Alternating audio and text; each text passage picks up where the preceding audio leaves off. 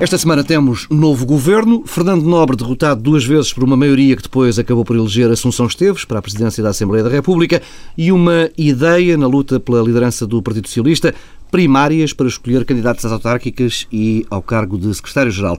Começando pelo 11 escolhido por Passos Coelho, este é o governo mais compacto e com a média de idades mais baixa na história da democracia. Apenas quatro ministros com experiência governativa, a saber Paulo Portas e José Pedro Aguiar Branco, que já foram ministros, Miguel Relvas e Miguel Bacedo, que foram secretários de Estado. Tem também quatro independentes sem qualquer experiência política, dois nas pastas-chave deste novo governo, finanças e economia. Pedro Marcos Lopes, o que é que se pode esperar? Desta equação?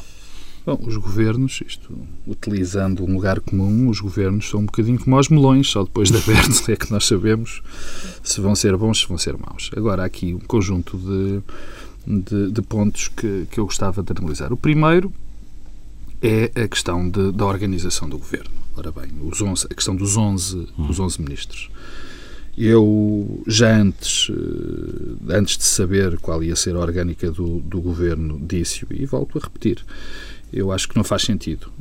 Acho que são poucos ministros. Acho que ministérios como o da Economia Sim, e da Agricultura. Dois super ministérios, não é? Ministérios como o da Economia, da Agricultura e o, o Ministério que o, que o Dr. Miguel Relvas vai tutelar são demasiado grandes. E são demasiado grandes porquê? As, as áreas que vão ser abrangidas por estes ministérios, e, e, e vou dar o exemplo da economia, têm um conjunto de dossiês enormes. Quer dizer, eu não percebo como é que alguém pode imaginar que um que ministro da Economia consiga tutelar todas uh, aquelas pastas. Hum que numa altura em que provavelmente o Ministro da Economia é o, é o, Ministério da Economia é o Ministro vital, porque nós todos sabemos o problema o nosso problema endémico, que é do desenvolvimento económico, onde vão existir privatizações, onde vão existir imensos cortes em setores, por exemplo, eh, como os transportes. Portanto, eu não percebo como é que aquele Ministério vai funcionar. E depois, há, há, há, e, portanto, há duas hipóteses. Ou se enche aquele Ministério de Secretários de Estado, ou, como nós sabemos que, vai haver, que vão existir poucos secretários de Estado, vamos encher o Ministério com assessores, diretores e, e outras coisas do género. Ora bem, o que é que isto resulta? Isto resulta numa coisa muito simples. Querendo-se diminuir o número de ministros e de secretários de Estado, vai dar, vai dar, o resultado vai ser exatamente ao contrário. Vamos ter máquinas muito mais pesadas, vamos ter muito mais problemas de decisão. E sempre que há grandes, quando há muitos níveis de decisão, quando há muita, eh, muita gente envolvida nos processos, isso gera duas coisas normalmente. Irresponsabilidade, porque depois ninguém fica a saber quem é que é o responsável uh, pela, pela decisão.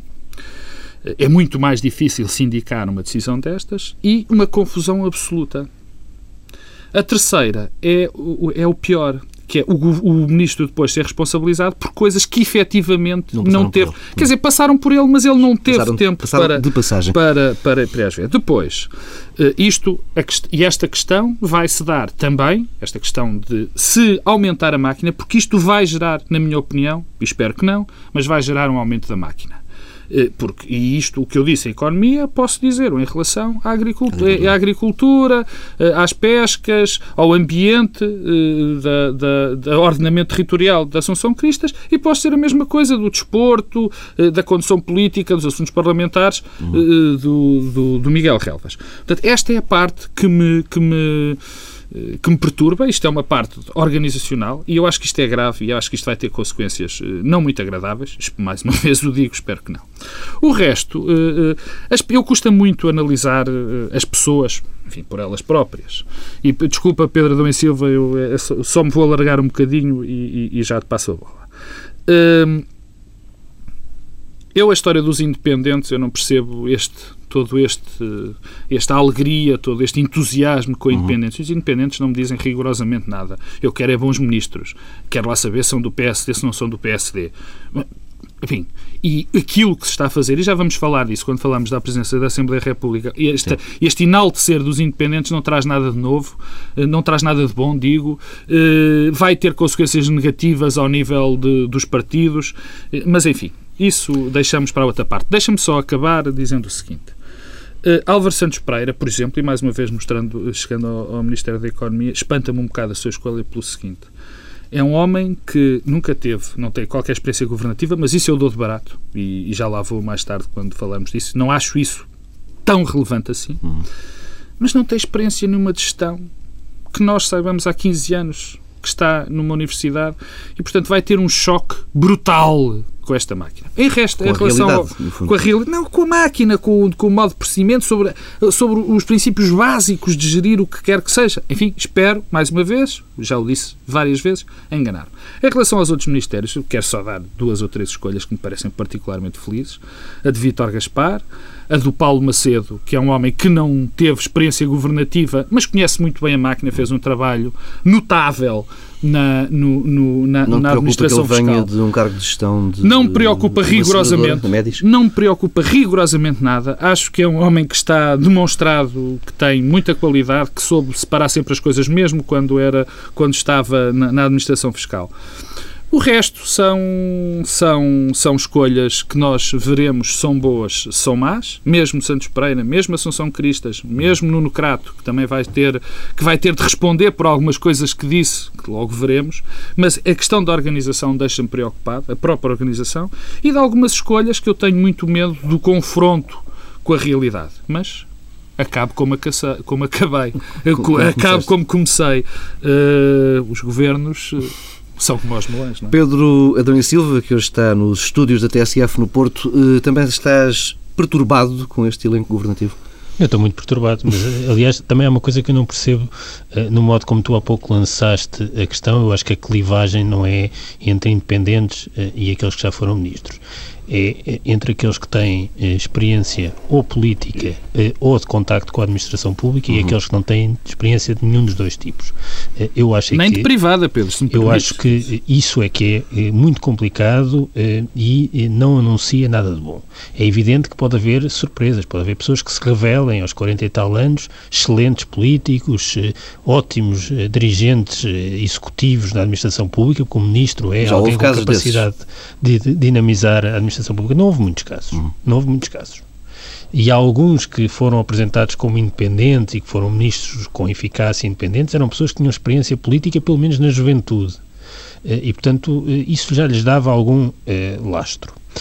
O que me preocupa naquilo que, que, se pode passar daqui para a frente, eu acho é evidente que o ministro que acumula três pastas é o exemplo mais assustador do que pode acontecer, eh, tem a ver com uma coisa, aliás, que Pedro Passos Coelho disse eh, no discurso de tomada de posse.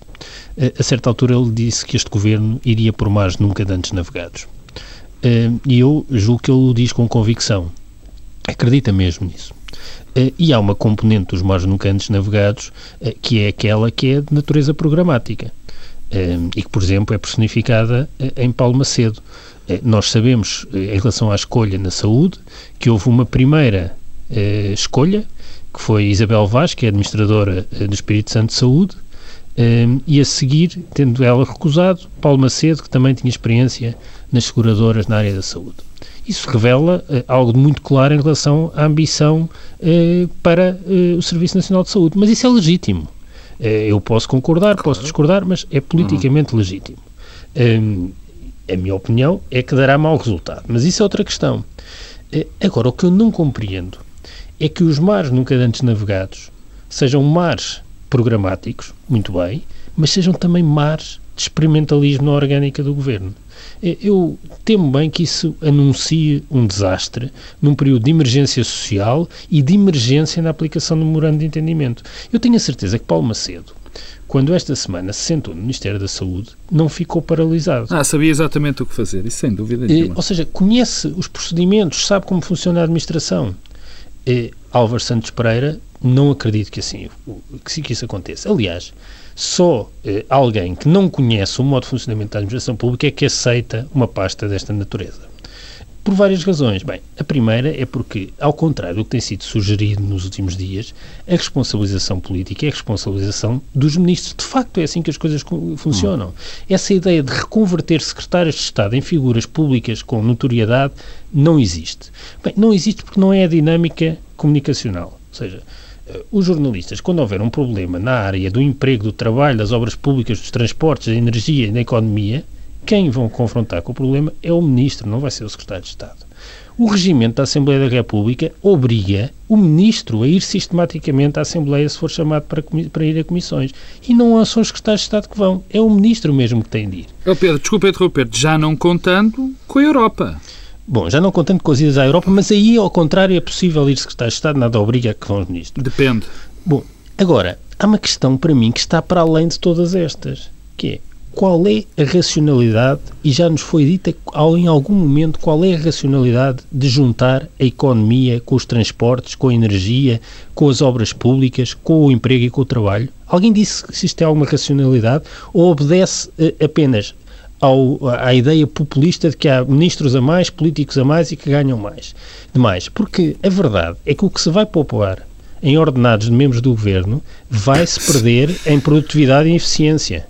E, para além desta questão, eh, que é puramente populista e que foi algo que foi dito na campanha e que era ótimo que tivesse sido esquecido, mas qual é a racionalidade de juntar estas áreas? Quer dizer, quando temos uma pressão para, para, para, aplicar um memorando de entendimento, vai-se, por exemplo, na, no Ministério que era da Segurança Social, do Trabalho e do Emprego, tirar pessoas das áreas do trabalho e do emprego em serviços que funcionam em comum com a segurança social e transportá-las para a economia. Como é que isto vai ser feito nas próximas semanas? Isto, isto aliás, já foi tentado. Houve vários governos que já mexeram na orgânica eh, da administração e que mudaram tutelas e que desmantelaram serviços e isso deu sempre mau resultado.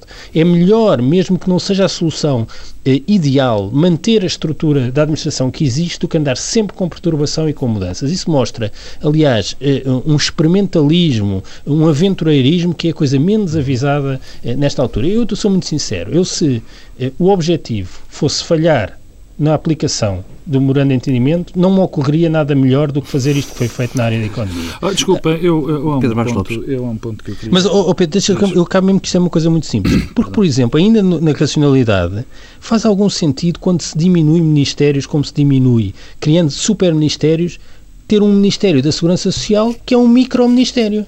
Dizer, isto não pode ter nenhuma racionalidade e nenhuma lógica política para além da distribuição dos lugares e das negas e das recusas que houve com cada pasta. Porque faz algum sentido tirar o trabalho e o emprego da Segurança Social, ficar com um Ministério que só tem a Segurança Social, para depois ter outro ao lado que tem várias pastas. Quer dizer, quem tem a Segurança Social pode trabalhar quase em part-time, enquanto quem tem a Economia o, e todas as outras pastas vai ter de se multiplicar por vários, sendo que há alguém que nunca na vida teve qualquer contacto, quer dizer, nenhuma socialização primária com a administração pública, experiência política nula.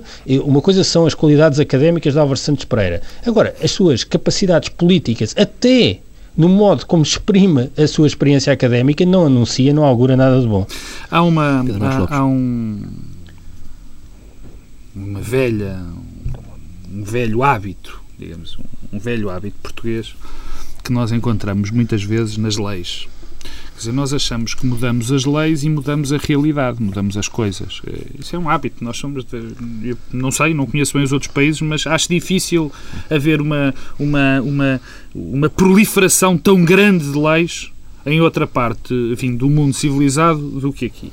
E, e eu olhando para, para, para a organização, para a organização destes, deste governo e para algumas pastas que, que já as enunciei, mas repito, a, a de Alva Santos Pereira, da Associação Cristas e de Miguel Relvas, às vezes dá-me ideia que se adaptou essa mentalidade das leis à orgânica do governo. Isto é, convenceram-se, alguém se convenceu que mudar a orgânica, que juntar as coisas, fazia mudar alguma coisa. Oh, oh Pedro, é, Isto é, é, é Deixa-me só acabar. Faz-me lembrar outra vez a história de Paulo Portas, quando Paulo Portas dizia não, era funda, é fundamental termos o Ministério da Agricultura. Como se o facto de termos tido uma Secretaria de Estado ou um Ministério da Agricultura tivesse, tivesse mudado, fosse o que fosse na agricultura. Mas, uh, não, oh, Paulo, deixa-me fazer uma coisa muito rápida. É que uma coisa é, é ter uma grande ambição programática, radical e de ruptura. Mas pronto, eu acho que isso vai dar mau resultado. Mas combinar essa ambição programática com ruptura e experimentalismo institucional e orgânico condena ao fracasso a própria ambição programática. Se Pedro Passos Coelho queria mesmo andar por mais nunca navegados na política de saúde, na segurança social, na regulação do mercado de trabalho, o melhor que tinha a fazer era não mexer na orgânica Ou seja, isto, além do mais, vai prejudicar a capacidade política do governo. Oh. E, e, e, porque vai-se gerar, entre outras coisas, uma dinâmica entre ministros e secretários de Estado que vai deteriorar eu... muitas relações entre, entre, entre, entre, oh, entre os membros Silva, do governo. Deixa-me só acabar e acabamos com isto, Pedro, Paulo, porque já sei que estamos atrasados para os outros pontos. Estamos. Eu, eh, eu tenho que dizer isto. Eu concordo praticamente a 100% com a agenda do governo. Eu acho, eu, a minha opinião política, é que o caminho que se quer tomar é o certo. Eu acho que este é o que, que, Pedro Passos Coelho, que o programa, que ainda não conhecemos, mas podemos adivinhar, segue o caminho certo. Eu acho que isto é o meu caminho. O meu problema, e aí é um bocadinho, o Pedro Adão e Silva não concorda com o projeto político, eu concordo com o projeto político. Mas há uma coisa que aparentemente concordo com ele. Isto não é maneira, eu não me parece que esta seja a melhor maneira de implementar este as projeto reformas. político. Pior, eu também sei que as revoluções não se fazem nestas alturas, ao contrário de toda a gente diz. Bem, as revoluções não se fazem nunca. as revoluções não se fazem. Não, mas é que, é que eu, tu não, mas, não, mas tu é que contrário. Não, eu não percebo. É isso que eu não percebo. Eu acho não. que há aqui é, é, um radicalismo programático é, que é, é, comparável, aliás, e não por acaso temos alguém como Nuno Crato que tem também esse discurso de radicalismo e de rupturas, é, que tem um passado de extrema esquerda, porque isto aproxima sempre eh, da lógica discursiva e programática no passado da extrema-esquerda. Quer dizer, a, a, a, dinâmica da direita, do tipo de direita que Pedro Passos Coelho representa, é, do ponto de vista formal, muito próximo eu, do que era a extrema-esquerda. É uma sobrevalorização não. da política, a, a ideia de que é possível mudar tudo a partir dos lugares políticos, o que é um erro Quer dizer, é, não, não, isso não acontece. E, um, um, voluntarismo ideológico como motor de tudo. Eu não lhe chamo é, voluntarismo ideológico, não, eu é chamo-lhe deslumbramento ideológico, é, que é, um bocadinho diferente, quer dizer, porque às vezes, às vezes dá a ideia de que se tem uma, uma, uma ideia, se teve uma grande ideia de mudança e que ela não está bem solidificada e, e, que depois fazem as coisas Aliás, de uma maneira muito voluntarista. Um dos problemas de alguns destes ministros eh, é que eh, andaram no passado recente sempre com o dedo apontado a uma série de coisas e o mesmo dedo que esteve apontado a uma série de coisas rapidamente passará a estar apontado a eles. Isso já vamos ter, já temos o primeiro episódio com os estaleiros de Viana. Pedro, Pedro Marcos Lopes, e papel para Paulo Portas no meio deste governo? Crees que ele vai ter algum papel decisivo? Porque há ali alguma experiência. Duas dimensões. A primeira é, é o que Paulo Portas traz de experiência governativa. E, e, isso é muito importante para o governo uh, e para aquilo que o governo se propõe fazer. E de experiência de falhanço, que também é uma coisa eh, importante. Uh, Ter falhado só, ajuda. Pedro Adão e Silva, se fôssemos buscar experiências de falhanço, tínhamos 30 anos para falar, e pelo menos já íamos a 6. Não, mas deixa eu, Não, mas desculpa lá. Diz. O facto de Paulo Portas ter feito parte de uma coligação que falhou Sim, está bem. Ajuda. Oh Pedro, uma coligação com a Santana Lopes corria Não, não, falhou a Durão Barroso também. Não, mas essa, o Durão Barroso saiu, portanto não podemos falhou? pensar. Fugiu. Falta, falta a conferência. A primeira dimensão. Depois, há outra parte importante no governo, porque a ideia que, que passa é que Paulo Portas escolheu duas pessoas do partido, duas pessoas muito próximas de, de Paulo Portas, em pastas que ele sempre achou relevantes. Uhum. Eu também não me esqueço que a Segurança Social estava com o CDS no governo de Dom Barroso, nessa altura. Se bem que ele agora cria a economia, não, é? se, não, não, não sei se cria ou não, mas enfim. Portanto, são duas pessoas muito próximas dele e tudo me leva. Enfim, isto é muito arriscado dizer que a coordenação política, digamos assim, destas três pastas, negócios estrangeiros, eh, poderá passar por ele. Espero bem que não. Tem duas excelentes pessoas, tanto a Assunção Cristas, que vai ter, um, também na minha opinião, um ministério praticamente ingovernável, mas sobretudo Luís Pedro Soares, são são, enfim, todos os títulos pessoas, uh, Luís Pedro Soares mais com a experiência política e que tudo leva a crer que serão bons elementos. Mas agora há aqui uma segunda dimensão e a, a, a dimensão mais de futuro e, e, de Paulo Portas. Paulo Portas uh, vê as coisas com distância e já percebeu algo que ele já tinha tentado, ele já tentou durante a campanha puxar o CDS mais para o centro, deixando o PSD mais para a direita, por vontade do PSD e por vontade do CDS. Portanto, aqui não há nenhum encosta-te aí, não, é? uhum. não há nada disso.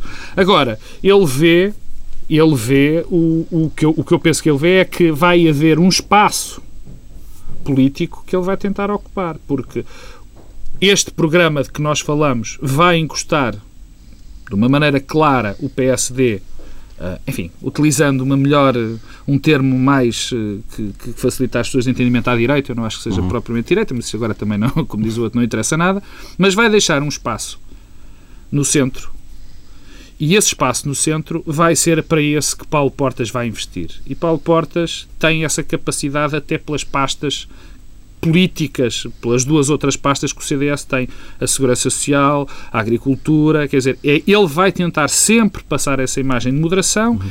e de que vai estar mais ao centro. E isto no futuro uh, vai trazer complicações ao PSD. Não Pedro Dom Silva. Paulo Portas vai fazer pela vida.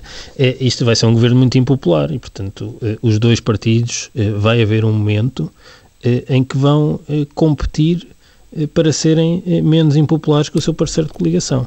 Não vale a pena ter grandes ilusões quanto a isso, eu pelo menos não tenho grandes ilusões. Acho, aliás, que há aqui um terceiro partido, que é o PSD, porque há o governo, há o PSD, o PSD não está de modo algum representado no elenco governativo, ou seja, o PSD na sua multidimensionalidade, e, portanto, vai haver aqui uma tensão a partir do momento em que passarmos deste micro estado de graça para a altura em que as pessoas começarem a responsabilizar o governo por aquilo que levou eh, à derrocada eh, eleitoral do governo anterior, porque rapidamente a responsabilidade passará para o atual governo, que se tornará impopular por força das circunstâncias. Isso acontece em todos os governos em toda a, a Europa e este não vai ser, não vai ser exceção. E, e aí vai se sentir uma enorme tensão Uh, no interior do governo, na relação entre o governo e o PSD um, e, e, e, e, no CDS também. É evidente que a natureza dos ministros que o CDS tem eh, é um pouco diferente, ou seja, são pessoas muito próximas de Paulo Portas, sem grande autonomia política, para não dizer nenhuma, em relação a, a Paulo Portas, e, e funcionará eh, em, com grande coesão. E Paulo Portas eh, tem eh, uma experiência anterior eh, de governação, eh, e eu, e isso aliás também se viu já no episódio nobre no início da semana, Parece ah, ele marcou bem o seu espaço. Parece-me que, Paulo Portas, não, parece hum. que Paulo Portas eh, terá, de algum modo, a tentação, e que eu julgo que muitas vezes será eh, alcançada, de tutelar politicamente o governo. Eh, porque hum, se podemos fazer avaliações sobre as capacidades e as qualidades políticas eh, de eh, Paulo Portas e Passos Coelho, eu não hesito em dizer que Paulo Portas é politicamente muito mais forte que o Primeiro-Ministro. Eh, e isso vai sentir, e há uma grande diferença em relação ao governo de Durão Barroso. É que na altura o governo tinha Durão Barroso, Marques Mendes, Moraes Charmento. Três figuras que politicamente faziam eh, tinham capacidade de fazer frente a Paulo Portas. E isto fazer frente não tem nada negativo, é natural que num governo de coligação, num Conselho de Ministros, haja uma disputa Sim, política. É, a, política... É, a ordem, é a ordem natural das não coisas. É, não é só isso, a política é mesmo isso. Se é uma coligação, é natural que haja sempre uma tensão e um diálogo político. Isso não tem nada negativo, mas esse diálogo político, eh, eh, a resolução e a superação desse conflito é também, tem a ver com as relações de poder e com a força e a capacidade política. Ora, tínhamos Paulo Portas com Moraes Charmento, Marques Mendes e Durão Barroso. Bem, agora temos Paulo Portas com eh, Passos Coelho, eh, Miguel Relvas. Eh... Vão haver umas revelações, Pedro. Pá, não, não sejas tão pessimista. Vamos, vamos avançando. Fernando Nobre não conseguiu ser eleito. O nome, uma aposta pessoal de Pedro Passos Coelho, foi, ainda foi a votos por duas vezes, mas não passou. Aliás, Nobre nem sequer conseguiu fazer o pleno dos votos da bancada do PSD. Pedro Marcos Lopes, uh, o que é que este caso Nobre pode dizer-nos sobre o futuro da relação entre PSD e CDS? Não, eu nesse aspecto acho que não é um episódio onde o CDS mostrou ao que vinha.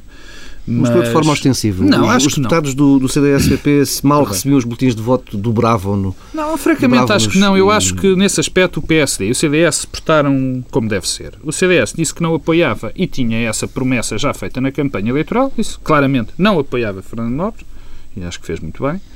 E o PSD disse que ia apresentar Fernando Nobre. Portanto, houve o acordo político quando foi apresentado, o Paulo Portas teve o cuidado de dizer teve o cuidado expresso de dizer fora, que Nobre sim. ficou de fora para que as coisas ficassem claras. É evidente que nós temos estas leituras. Eu não faço diretamente a leitura do episódio de Fernando Nobre para aquilo que vai ser o caminho político do CDS eh, no governo. Não tiro. Não, não me parece que seja exemplar, mas, mas dá um sinal. Mas não vai ser por causa disto, eh, vai ser por outras razões, que já abordamos há bocadinho, que, que o CDS vai trilhar um determinado caminho político. Agora, isto não me pareceu que, que fosse uh, um, um, uma prova daquelas esmagadoras de que iam as coisas correr mal. Não. O, que aqui correu mal já correu mal há uns meses atrás. Foi a escolha do PSD da figura de Fernando Nobre. E a forma como foi anunciado. Quer dizer, tudo, correu tudo mal. Quer dizer, Fernando Nobre não devia ter sido escolhido porque Fernando Nobre teve um, teve um discurso absolutamente inqualificável durante a campanha contra os políticos, contra a política, contra os deputados, contra os partidos. Eh, o Pedro Adão e Silva diz muitas vezes, e é verdade, eu concordo inteiramente com ele, qualquer pessoa que se candidate com aquele, com aquele programa e que tenha uma mínima notoriedade tem, tem, tem, tem, boa, tem, tem boa votação. Depois Fernando Nobre fez aquela cena inqualificável também, quando foi apresentado o nome dele, dizia que não ia ser deputado eh, se não fosse eleito Presidente da Assembleia da República, depois diz que ia ser deputado, e concluiu-se tudo isto. E a conclusão disto foi, mais uma vez, Fernando Nobre ter mostrado, de facto, que tem ali um problema qualquer que eu me recuso a, a analisar, que é de dizer que, que é forçar a sua candidatura, quando toda a gente sabia ou pelo menos aparentemente sabia o que ia acontecer. Uma semana antes, disse aqui que ia tudo acabar em bem, porque ele não ia ser eleito e, portanto, o PSD cumpria o que prometeu, o CDS também, e Fernando ia para, embora para a mim, onde nunca devia ter saído. Portanto, acabou muito bem este episódio, acabou, enfim, mal com uma humilhação provavelmente para Fernando Nobre, provavelmente ele não mereceria, escusada, embaraçou o PSD, mas tudo acabou em bem porque de facto temos uma excelente Presidente da Assembleia da República que eu fiquei muito contente por a Associação Esteves ser a Presidente da Assembleia da República. E só tenho pena é que o próprio PSD uhum. a tenha subalternizado porque eu não me esqueço que os dirigentes do PSD, no dia anterior, antes de apresentarem Assunção Esteves, vieram dizer que foi uma pena, foi uma oportunidade política, porque tínhamos tido a possibilidade de ter um Presidente da Assembleia da República independente. independente. Portanto, eu tenho que concluir, se Assunção Esteves, coitada, é do PSD, eh, tem todas as qualidades, mas falta-lhe a qualidade essencial, é independente. Este discurso é um discurso perfeitamente aberrante e é este tipo de discurso que está a conduzir a que os partidos estejam, tenham cada vez menos prestígio. São os pró, é a própria gente dos partidos que está a contribuir para a desgraça dos partidos. Dizer, esta emulação do independente é uma coisa absolutamente patética e terrível para a nossa democracia. E mais, deixa-me só acabar, porque este, este tema dos independentes, eh, eh, eh, confesso que me enerva um bocadinho. Porque eh, eu, o que eu não percebo, independentes neste momento é só independentes de partidos dizer, todos os processos de decisão, os clubes a que eu pertenço, as empresas a que eu pertenço, não faz mal nenhum. Até houve esse episódio da maçonaria que não, que não, que não interessa. Isso não está mal. Mas se é do partido, já há uma suspeição sobre essa pessoa. Vamos num bom caminho. E o problema é que esse caminho está a ser conduzido pelos responsáveis partidários. É uma vergonha. Pedro Adão Silva, houve ali uma reação a um corpo estranho por parte do Parlamento? Corpo estranho. Acho que se os deputados têm escolhido Fernando Nobre, estavam a dizer que não, não se davam respeito sequer. Eh, estranho seria ao contrário, depois do que Fernando Nobre disse sobre os partidos, sobre os políticos, eh, e não foi assim há tanto tempo atrás. Eh, eu acho que no essencial este, este episódio de Nobre, que é um episódio que já tem algumas semanas, meses na componente PSD e alguns mais ainda na componente candidato presidencial, não é nada exemplar, pelo contrário. Bem, em primeiro lugar, isto é a prova do que nasce torto jamais sem direita e o modo como Nobre foi convidado, que foi desde logo ofensivo para os deputados, porque Nobre foi convidado para ser Presidente da Assembleia da República e disse, aliás, que não seria deputado se não o fosse eleito. Um, o discurso sistemático nobre contra os partidos, que na verdade era apenas um problema com os partidos nunca o terem convidado uh, numa espécie de licitação pública, depois de ter apoiado de modo itinerante uh, todos os partidos para aceitar um convite um, à altura das suas ambições um, pessoais. Em segundo lugar, diz-nos outra coisa, eh, que é a tensão e o medir de forças entre os parceiros da coligação. Isto foi uma demonstração de força de Paulo Portas eh, e eu eh, não vejo que seja um bom início e não desvalorizo tanto, porque eu não compreendo que se consensualize tudo menos a escolha da segunda figura do Estado. Já tinha sido que, prometido, Pedro. O quê? Não Já. consensualizar isso? Mas Sim, há muitos outros tinha sido é... anunciadíssimo. Sim, mas, mas isso é preocupante. É preocupante que a coligação comece por não ser capaz de se entender e de ceder, uma das partes ceder em relação à, à, à segunda figura se do Estado. Se me permites, para, para o bem de todos nós. Mas isso, oh, Pedro Marcos Lopes, mas isso é outra questão. Sim. Eh, eu acho que o CDS fez um grande serviço à pátria eh, e ao Parlamento, à dignidade do Parlamento, ao funcionamento operacional do Parlamento. Eh, quer dizer, poupou-nos a todos uma humilhação. Humilhando Nobre, poupou-nos a todos uma humilhação coletiva e aos deputados. Mas isso não é um bom início, até porque também há muitas outras questões que não estão claras como é que vai ser a coligação porque havia grandes divergências programáticas que persistem, nomeadamente privatização da RTP. O mais preocupante de tudo é que foi introduzida uma nova nota esta semana que tem a ver com o que o Pedro Marcos Lopes disse, mas que referiu os dirigentes do PSD, não foram os dirigentes do PSD, Pedro Passos Coelho, disse, depois da segunda rejeição de uhum. Fernando Nobre, que se tinha perdido a oportunidade de ter um verdadeiro independente a presidir a Assembleia da República. Pedro Passos Coelho ainda é dirigente do PSD, Pedro. Não, não, mas disseste dirigentes. Eu acho é que não foram dirigentes quaisquer. Foi o Primeiro-Ministro. O Primeiro-Ministro disse que perdemos uma oportunidade Isso é muito grave. de verdadeiro independente uh, a presidir a Assembleia da República. Bem, isto diz-nos uma coisa.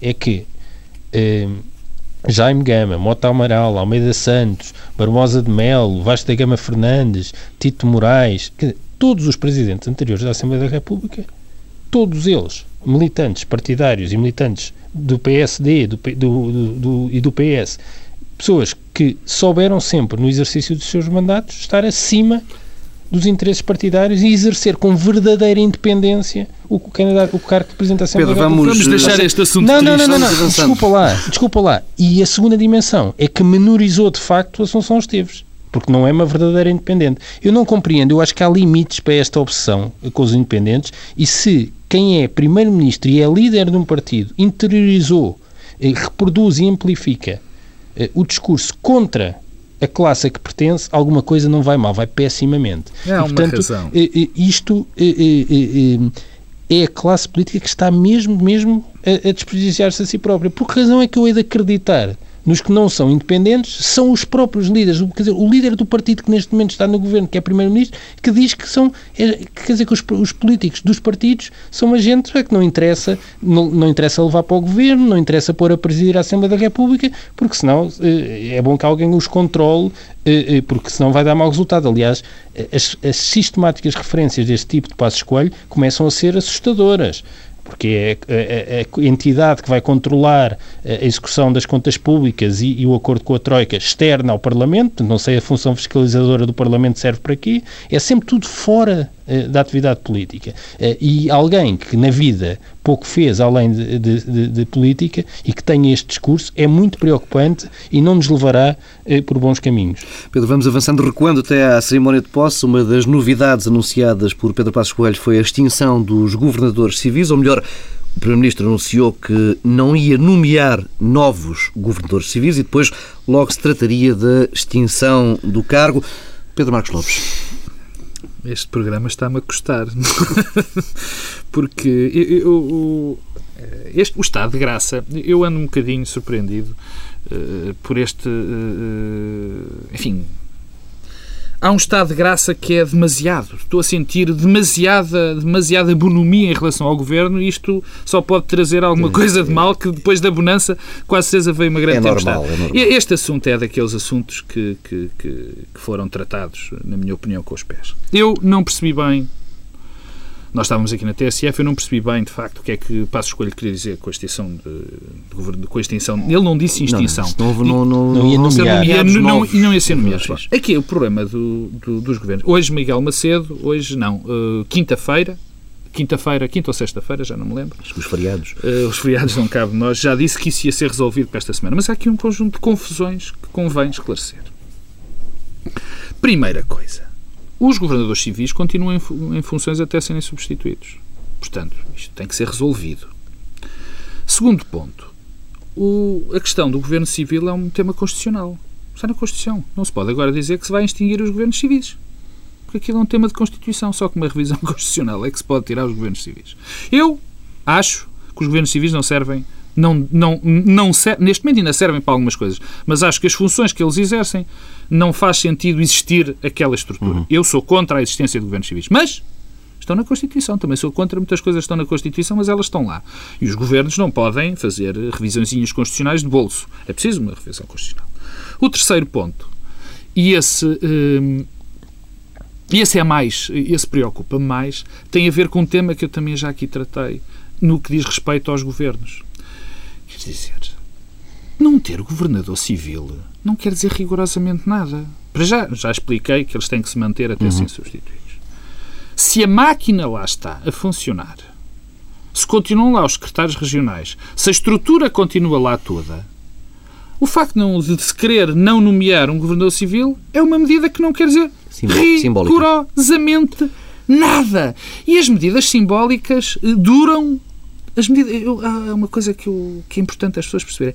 Esta questão dos sinais dura um pouco tempo. Porque depois as pessoas apercebem-se que são só sinais. Se não forem. Não duram nada pouco tempo. Pelo contrário, normalmente não, não. servem depois para Quer dizer, aquilo que é dado como sinal inicialmente acaba também por ser a primeira coisa ah, tá que. Que, que, é usada oh, Pedro, tá para bem. Eh, criticar. Pedro, pô, mas isso é outra perspectiva. Isso é outra perspectiva. O que eu estou a dizer, quando eu digo os sinais duram pouco tempo, é muito simples. Depois as pessoas querem que lhes digam o que é que aquele sinal quis dizer. E disto dos governos, sinais, dos governos civis e dos governadores civis é a mesma coisa do que, por exemplo, aquela coisa, aquela, essa história patética do ir em executivo ou ir em económica.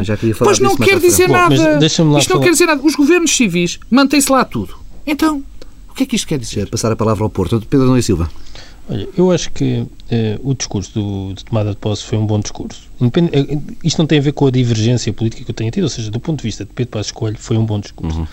Eh, porquê? Porque, no essencial, eh, teve uma mudança de tom em relação eh, àquilo que era habitual nos discursos do Primeiro-Ministro, é de tomada de posse do Primeiro-Ministro, é que eh, não era um discurso de medidas, ou seja, de medidas para marcar a agenda e pôr toda a gente a, a discutir. Um, aparece esta medida dos governos civis, mas no essencial não é, e portanto eu acho que isso é positivo. Não, na tomada de posse não se deve estar a anunciar duas ou três medidas uhum. avulsas. Uma das razões porque era um bom discurso é que era um discurso escrito. Um, e eu eh, acho que isso faz uma grande diferença e faz uma grande diferença em, em, em Pedro Passos Coelho. Torna muito mais coerente e perceptível uh, aquilo que está a dizer do que quando fala uh, sem discurso escrito, sem papel, uh, que muitas vezes é, é, confuso. Os governadores civis, eu diria que é, do ponto de vista substantivo, uma boa ideia, mas foi gerida politicamente com uma precipitação eh, pouco avisada, eh, mas que no fundo foi uma tentação de pôr alguma coisa de medidas num discurso que tinha ganho se não tivesse eh, anúncio de medidas eh, nenhum. porque houve ali pressa, provavelmente não se pensou nesta possibilidade de os governadores civis todos em exercício se demitirem, e com a, lá a frase não nomeará novos, e isso agora gera um problema ao, ao, ao, governo. Pedro, e uma, e uma pergunta, deixa-me só, Pedro, Pedro Nunes Silva, uma pergunta só para fecharmos eh, esta edição que já vai quase quase um limite, executiva ou económica? Eu, quer dizer, isso vale pouco, no sentido que não, não, não atribuo grande importância a essa discussão, é, não sou nada adepto do miserabilismo na, nas, nas, figuras de Estado, na representação do Estado, é, não há nenhum problema sério nos desequilíbrios estruturais que o país tem que resultem do facto do Primeiro-Ministro viajar umas filas à frente ou atrás no avião eh, e a atitude miserabilista faz parte eh, de uma tendência populista a que vários governos não têm escapado eh, e que não traz, não augura nada, nada de bom. Qualquer dia será muito difícil encontrar pessoas com disponibilidade para serem chefes de governo, ministros, porque sistematicamente os políticos estão a dificultar a sua própria atividade. Fica por aqui esta edição. Na próxima semana, na sexta-feira, entre as 9 e as 10 da noite, o Bloco Central celebra os 20 anos da TSF Porto com uma emissão especial em direto de Serralves.